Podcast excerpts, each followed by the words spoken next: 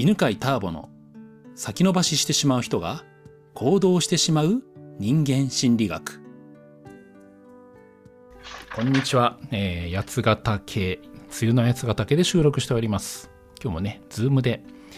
そして今日はねそうそうあのアメリカのアトランタに在住の友さんが質問に来てくれてます。こんにちは。こんにちは。よろしくお願いします。お願いします。今そちらは何時ですか？えっ、とですね、こちらは朝の8時、えー、35分です。おはようございます。おはようございます。ねえーちょうど10 10 14時間くらい？かな？ですね、10 13時間 ?14 13時間くらいね、違うんですね。はい、はい、はい。そうですね。じゃあまあ、あ、普段のお仕事は何をされてるんでしょうか？えっ、と、普段はですね、あの、日本のメーカーの、あの、現地法人で、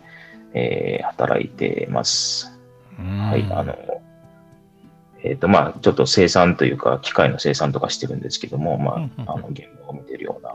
そんな感じでやってます。うん。はい。ではじゃあ今日質問したいことは何でしょはい。えーっとですね、まあ、人間関係を、あの、よりうまくやっていく、まあ、方法というか、コツみたいなのがあれば、あの、教えていただきたいなと思いました。うおー人間関係をうまくやっていくコツ。じゃあちょっと広いので、うーん、そうだな。じゃあどんな時に友和さんは人間関係が難しいなと感じますか？えーっと、まあ、職場で、えーっと、よく思うんですけれども、うんうん。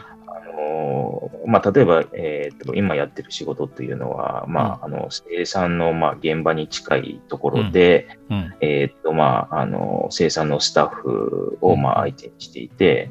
で、それに対して、あの、まあ、営業チームとかが、早く作れ、早く出せ、みたいな話があったりとかして、うん、で、それは、まあ、もちろんその立場が違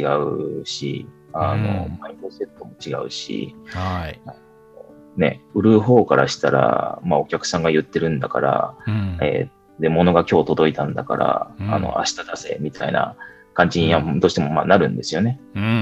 んなうんですけど、現場の方からしたら、うん。まあもちろん安全が第一だし、うんうん。で、フォークリフト使って物を動かしたりだとかっていう風なのであるとか、うん。あの、まあ生産の順番だとかっていう風ないろんな要素があって、うん。あの、急いで出したくっても出せないよっていうことっていうのは、まあ普通にある話というか、うんうん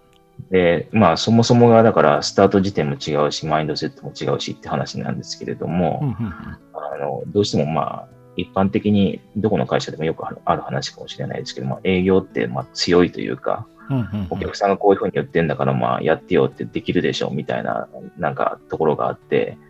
どんだけ説明してもなんか、あの、理解されないというか、うん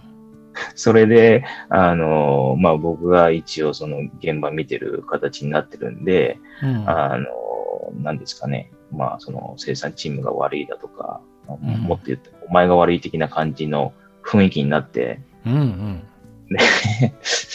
違うんだけどどうしようみたいなとかっていうのが、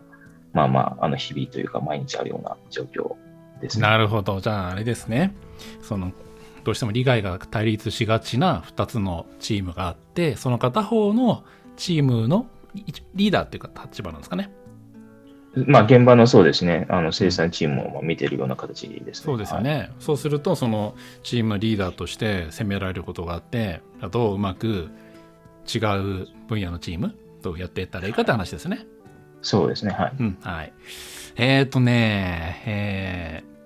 まあ、組織のマネジメントのちょっと話とかになるんですけど、で、ちなみにそこね、俺ね、そんな得意じゃなくて、むしろそういうのがめんどくさくて、個人ビジネスやってるようなもんだから、でやっぱでも昔のね、ちょっと思うこと思い出したりとか、今のね、まあ今センターピースやってて、やっぱりいろんな、あの、ね、トレーナーさんとかいて、で、思うのはね、そういう対立してるチームがある場合は、対立というか、まあどうしても喧嘩してるわけじゃなくて、立場上対立しやすいチームがあるときは、そこをまとめるのが上司の役目だと思うんですよ。友尾さんがうまく関係調整する仕事じゃなくて、友尾さんの上司、その、営業部隊との。うん、管理部門のもう両方とも統括している立場の人がマネージャーが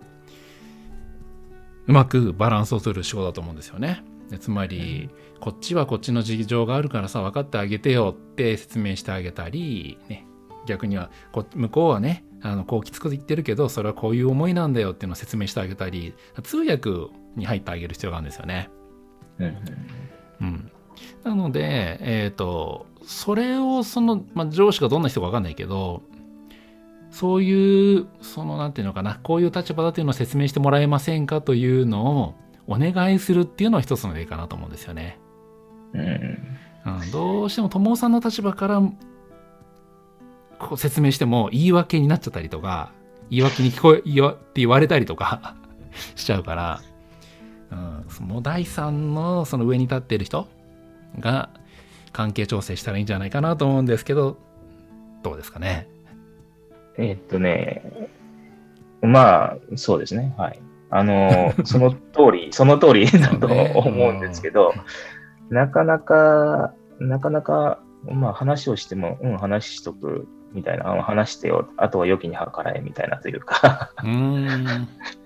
なかそのじゃあもう、その上司は一番上なんですか？それとも会社の中でもっと上がいます？えっ、と、もっと上はいますね。その、あの、部門の統括の、まあ、あの、ディレクターというか、みたいなのがいます。ああなるほど。あの、そういう場合ね、どうしたらいいかなんですけど、つまり上に要望言っても、上はなんか、ああ、分かったけど、なんかやってくんないみたいな。場合は、その上の人にね、言っても全然いいと思うんですよ。うんうん自分が経営者だったらば、組織の中でこういうことが起きている場合、部門、2つの部門のマネージャーが、そのバランスを取る仕事をしない場合は、仕事をしてないので大事なことで、そこを改善しないと会社全体が売り上げが下がってしまうから、だから注意しなくちゃいけなくて、でも何が起きているかっていうのは分かんないんですよね。上から見てると。例えば数字だけ見てるとうまく順調だけど、実はそこですごいストレスがあって、えーそのストレスが実は生産性下げてるとか、離職率高めてるとかっていう場場面があるんで、らその上司の上司に実は自分の上司にこう言ってんだけど、やってくれないんですけど、どうしたらいいですかねっていう相談。うん。何とか言ってくださいよだと、まあ、ちょっとわかんない。まあ、日本とアメリカの違いもあるかもしれないけど、うんまあ、こういうふうにおお、ね、あの要望を出してるんだけど、答えてくれないんですけど、どうしたらいいですかねと。そう自分では解決できないんでっていうことを言っ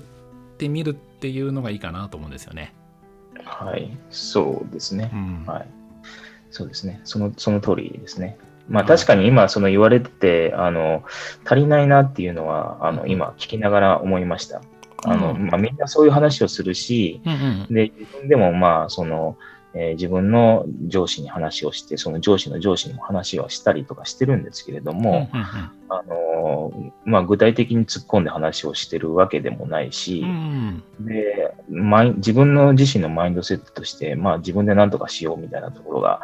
あるのはあるなっていうのをちょっと今話を聞きながら改めてちょっっと思いました。素晴らしい。その気づき大事ですね。そう自分で何とかし、やっぱりね、する責任感みたいなのがあって、みんな、うん、あの、立場上ね、どうしても解決できないね、問題ってあるんですよね。それがそのまさに対立してる利害関係の時に、いくら説明しても分かってもらえないってやつ。あの、セミナーで話をするとね、それってやっぱりあの、セミナーの中でも起きて、例えば受講生がセミナー講師に不満を持ったとするじゃないですか。うん。うん、で、それをセミナー講師がなんかこう、いや、それってこうなんだよとか、いや、それ自体があなたの捉え方じゃないのって言っても、もう、不満を覚えてる段階で、いや、それ捉え方なんですよとかって言うと、こいつ言い訳してるみたいな、になっちゃうので、だからね、センターピースって、あの、事実捉え方っていうのをね、まあ、友さん実はセンターピースね、今ちょうど初級の1回目受けてくれたんですけど、その初級の1回目であるんですよね。事実と捉え方の区別っていうのが。で、えっ、と、みんな事実だと思っちゃってるけど、それって個人の捉え方っていうのが分かったときに、あいつが悪いんじゃなくて、あ、あいつが悪いと思ってるんだ、自分がって。っていうのが分かったときに、あの、なんていうか、本当に見方が変わるじゃないですか。うんで、昔はね、それをね、俺が言ってたの。あ、それあなたの捉え方だよって。そうすると、でも余計関係が悪くなっちゃうから、で、センターピースであれ教えてるのは、あれ教えとくとね、何が起きるかというとね、他の受講生が横から言ってくれるんですよ。うん、ターボさんがに不満があるけどそれあなたの捉え方じゃないのっていうのを横から言ってくれると第三者から言ってくれるとその人もあなるほどって気づけるんですよね、うんうん、まさにそれがあの組織の中で起きてる問題だと思うんでやっぱね対立してる時はね何言ってもねダメですよね。余計ね余計おかしくなるから。そこをなんとかしたいんですけどね。うんそうそう。俺はもうもうそういうのはできないと思ってるんで。うん、なるほど。うん、だから他のトレーナーとかにとかね他の受講生に言ってもらうと、うん、うまく第三者を使うっていうのが楽にうまく状態を改善する方法じゃないかなと思います。はい。ありがとうございますはい、ということでまとめるとですね、えー自分と対立する利害関係にあるあるところとこうなんかトラブルが起きたりとかね、えーした場合はもう自分がいくら説明しても分かんないんで第三者に登場してもらうと。で会社組織っていうのは必ずあのそういう調整する役の人がいたりとか、えーまあ、もしいなかったらそういうのを作るのが、ね、経営者の仕事なんでぜひね組織の中ではもう自分では無理な問題は、えー他の人にね、手伝ってもらってください。はい。ということで、えー今日はこんなとこでありがとうございますあ。りがとうございます。